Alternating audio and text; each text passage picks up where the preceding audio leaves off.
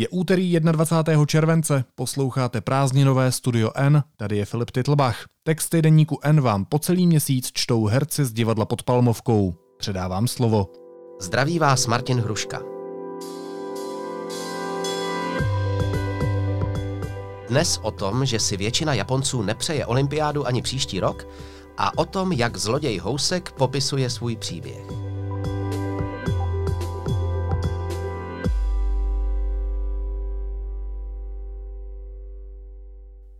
Autorka Magdalena Slezáková S přesunutím letních olympijských her v Tokiu 2020 na červenec 2021 nesouhlasí v průzkumu agentury Kyodo ani čtvrtina Japonců. Naopak většina si přeje hry buď znovu odložit nebo úplně zrušit. Olympiáda se změnila v past. Na jedné straně je strach z viru, na druhé straně o leco z dalšího, hlavně o peníze. Zrušení her by totiž Japonsko přišlo pořádně draho. Vyrovnaní v řadě stojí se vstyčenou bradou, vlasy svázané do typického uzlu na temeni, mohutná těla oděná jen do barevné bederní roušky s třásněmi pod kolena. Osm zápasníků sumo je po dlouhé vynucené pauze znovu připraveno k vrcholové soutěži. Čekali na to čtyři měsíce, od března, kdy se v Osace střetli ve velkém jarním turnaji sumo. Koronavirus už tou dobou byl v Japonsku doma a oni zápasili za zavřenými dveřmi. Divákům vstup zakázán. Letní turnaj, plánovaný na konec května, jim rovnou celý zrušili. Ten měsíc většina prefektur v zemi vyhlásila nouzový stav a sportovní klání už vůbec nepřipadala v úvahu.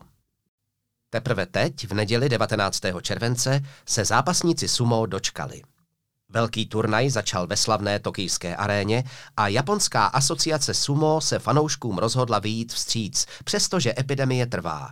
Dovnitř arény pustí denně asi 2500 diváků, tedy čtvrtinu její kapacity. Teď ještě, aby ji samotnou pustili na olympiádu. Asociace už roky usiluje o to, aby zápasníci sumo mohli soutěžit také pod praporem olympijských kruhů a jejich snaha nese ovoce – Mezinárodní olympijský výbor Sumo předloni oficiálně uznal za olympijský sport. Sumo nelenilo a hned si zažádalo o zařazení do programu letních olympijských her 2020, které letos mělo hostit Tokio. Kde jinde si má kultovní japonský sport odbít olympijskou premiéru, než právě ve svojí domovině. Žádost však neuspěla, stejně jako celé Tokio 2020. Sumo se teď ze sevření koronaviru aspoň částečně vymanilo. Ale olympijské hry, na něž Japonci vynaložili tolik úsilí a zejména peněz, epidemie zařízla spolehlivě. Už koncem března Mezinárodní olympijský výbor oznámil, že letošní olympiáda musí být odložena až na příští rok. Nový termín zní 23. července až 8. srpna 2021. V novinách se dočtete, že se na tom dohodli japonský premiér Shinzo Abe a předseda Mezinárodního olympijského výboru Thomas Bach. Ve skutečnosti platí, že míč je hlavně na straně výboru, do jehož kasy plyne většina olympijských výdělků a který rezolutně oznámil, že zrušení her nepadá v úvahu. Což platí také pro Tokio, ovšem z trochu jiných důvodů. Za porušení olympijského závazku hrozí hostitelskému městu drakonická pokuta. Většina odvedené práce, včetně nově postavených stadionů, drahé infrastruktury a demolice starých tradičních míst, která padla za oběť vyššímu cíli, by přišla v niveč. A spolu s ní samozřejmě i peníze. Jen pro představu, nynější propočty říkají, že Japonsko by spolu se zrušením her přišlo o zhruba 4,5 bilionů jenů, což je v přepočtu téměř bilion korun. I proto teď japonští organizátoři ujišťují veřejnost, že vše, co se vybudovalo pro letošek, bude použito i na přes rok. Nakolik Japonsko přijde roční odklad, bychom měli vědět nejpozději letos na podzim, píše agentura Kyodo. Zrušená olympiáda by kromě mamutí finanční zátěže znamenala také blamáž pro vládu Shinzoa Abeho. Olympiáda v Tokiu je totiž především její projekt propagovala hry jako cestu Japonska zpátky tam, kam patří, na výsluní světové pozornosti jako kulturní a ekonomická velmoc. Reklamní spoty ukazovaly Japonce, jak sní svůj olympijský sen a vláda olympiádu líčila jako životabudič pro japonské, unavené, krizí zmítané hospodářství. Nutno připomenout, že zpočátku v tom měla veřejnost na své straně. Vláda žádost Tokia o olympijské hry schválila v prosinci 2011 a hned měsíc na to průzkum veřejného mínění ukázal, že dvě třetiny Japonců žádost podporují. O rok později, v květnu 2013, to bylo už 70% Teď skočíme o sedm let dopředu, do éry pandemie, a stejný počet Japonců, 70%, v březnu 2020 prohlašuje, že olympiádu je zapotřebí odložit. A ještě jeden skok, tentokrát do uplynulého víkendu.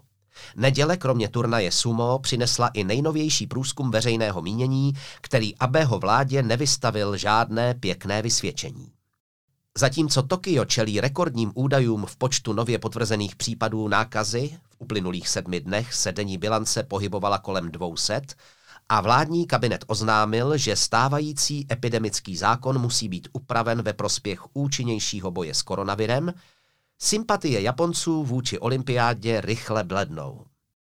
Jen 24% Japonců souhlasí s olympiádou v plánovaném náhradním termínu, zjistila Kyodo. Přes 36% si myslí, že hry je třeba opět odložit. A třetina je přesvědčená, že nejlepší by bylo olympiádu úplně zrušit. Naprostá většina z těch, kteří jsou proti Tokiu 2021, navíc nevěří, že se virus podaří brzy dostat pod kontrolu. A Abeho vláda? Ta má co napravovat, myslí si Japonci. 59% respondentů se její práce během pandemie nelíbí a dvě třetiny by si přáli, aby vláda opět vyhlásila celostátní nouzový stav. Mohlo by olympiádě v očích veřejnosti pomoci, kdyby se konala bez diváků, stejně jako jarní turnaj v sumo? Třeba ano. Ale Mezinárodní olympijský výbor tuto možnost, aspoň zatím, vylučuje.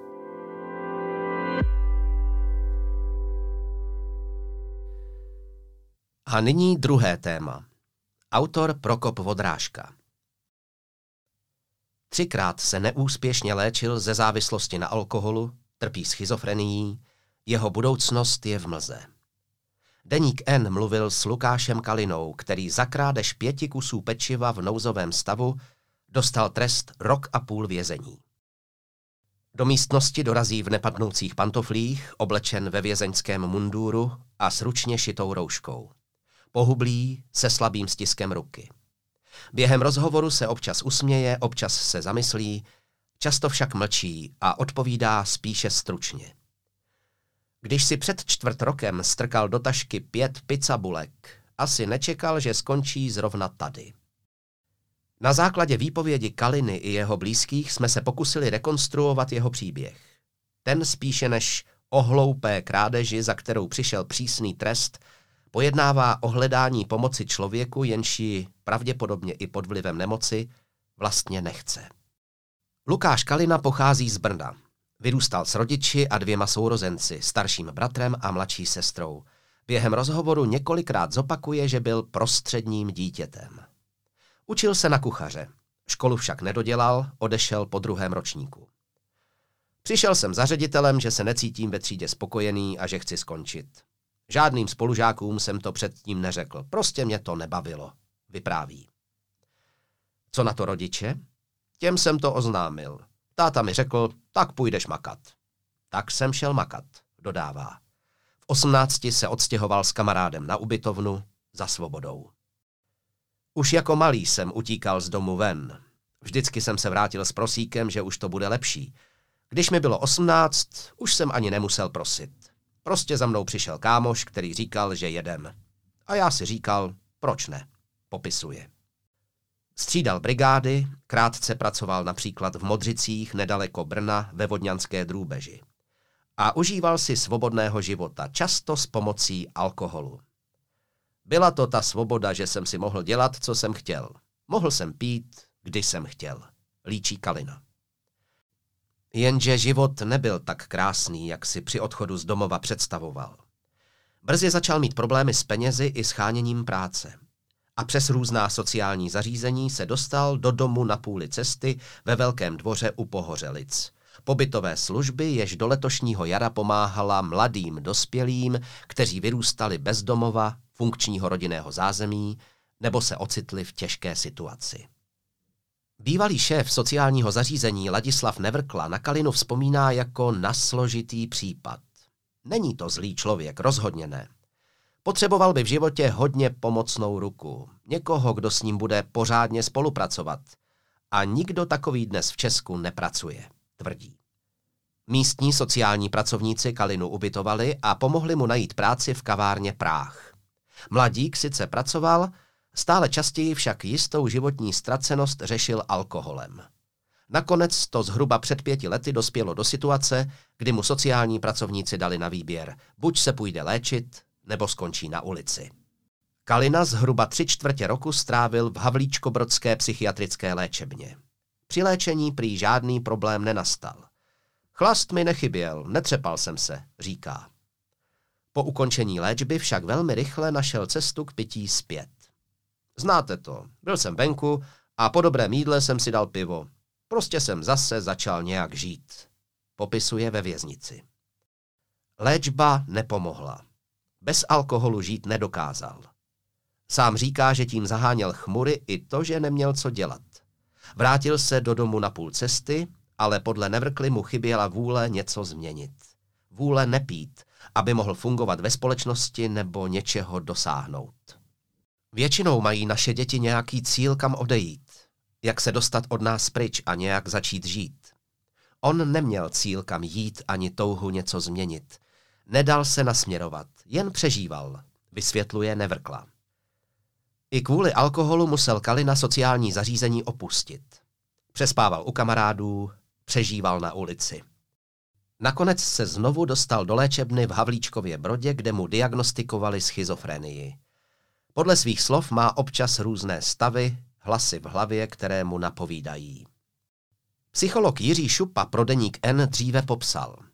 Příznaky duševní nemoci, jako je schizofrenie, mohou u lidí významně ovlivňovat vůli něco se svojí situací dělat, motivaci, schopnost řešit situace běžným způsobem, strukturovat si činnost, naplánovat si ji a vyřešit.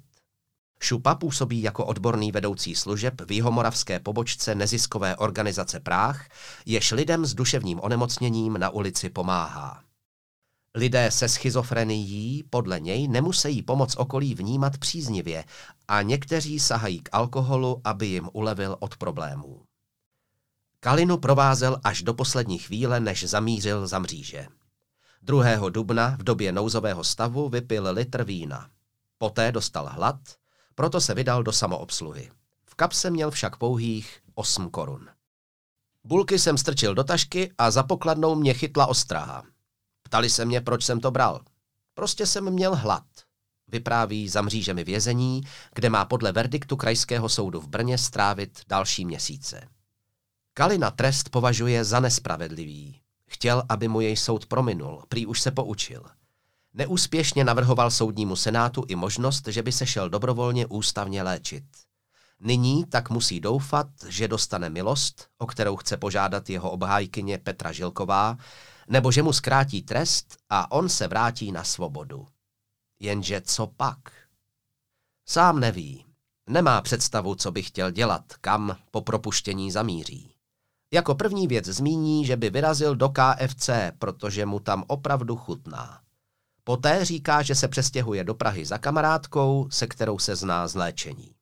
Uděláme si spolu dvě nebo čtyři děti, to bude dobrý, říká vesele. Kde však dotyčná bydlí, neví. V kontaktu s ní není. Jeho plány působí spíše jako chiméra, než že by na něj venku někdo čekal. Je mi ho líto, říká advokátka Žilková. Je to mladý kluk, který se dostal na ulici vlivem nemoci a jiných okolností, které uvádět nebudu. Nemá podporu rodiny. Je v celé situaci sám. Kalina se s rodinou výdá sporadicky. Jeho matka však pro deník N odmítla, že by se mu nesnažili pomoct. Nezavrhli jsme ho. Když jsme věděli, kde zrovna je, pomohli jsme mu. Dávali jsme mu třeba na jídlo. Často jsme s ním však ani neměli kontakt. Naposledy jsme byli ve spojení, když nám volali z nemocnice, že spadl z posedu a měl sešroubovaná záda. Říkala jsem si, že se ozve. Neměli jsme s ním kontakt, než došel první dopis, že mu hrozí vězení. Líčí Michaela Kalinová. Nedokáže si vysvětlit, kde se stala chyba. Lukáš byl prý odmala sice problémové, ale ne nezvladatelné dítě. Jeho dva sourozenci podle ní s rodinou dobře vycházejí. Syn se podle matky nechal stáhnout kamarády, možná i kvůli tomu, že byl vždy svůj. Na nás rodiče nikdy moc nedal. Školu nedodělal, pak mu zjistili schizofrenii, od té doby se potuluje. Já mu říkám, ať si zkusí najít bydlení nebo spolupracuje s těmi sociálními pracovníky. On říkal, že je mu lépe venku. Je plnoletý. Co s ním chcete dělat? Ptá se Kalinová. Syna sice nezavrhla, ale i kvůli jeho nemoci si těžko dokáže představit, že by se po návratu z vězení vrátil domů. Vlastně bychom nechtěli, aby se přistěhoval zpátky. Máme doma babičku. Možná by měla strach a já taky. Nevíme, jestli bere léky, jestli se mu stav ještě nezhoršil. Splácíme hypotéku. Nevíme, co kdy udělá. Je dospělý. Mohl by se postavit na vlastní nohy. Dodává. Její slova naznačují, že synova choroba je pro ní záhadou, nerozumí jí a nezná její příznaky. Popisuje jeho neochotu něco dělat, mít nějaký cíl. Podle odborníků je ale právě tato bezprizornost projevem nemoci. Veřejnost má stále málo povědomí o tom, jak se může duševní onemocnění projevovat. Nedostatek vůle nebo neschopnost si něco naplánovat můžou být vnímány jako lenost. Přitom existují způsoby, jak zvyšovat motivaci lidí se sebou něco dělat, říká Šupa.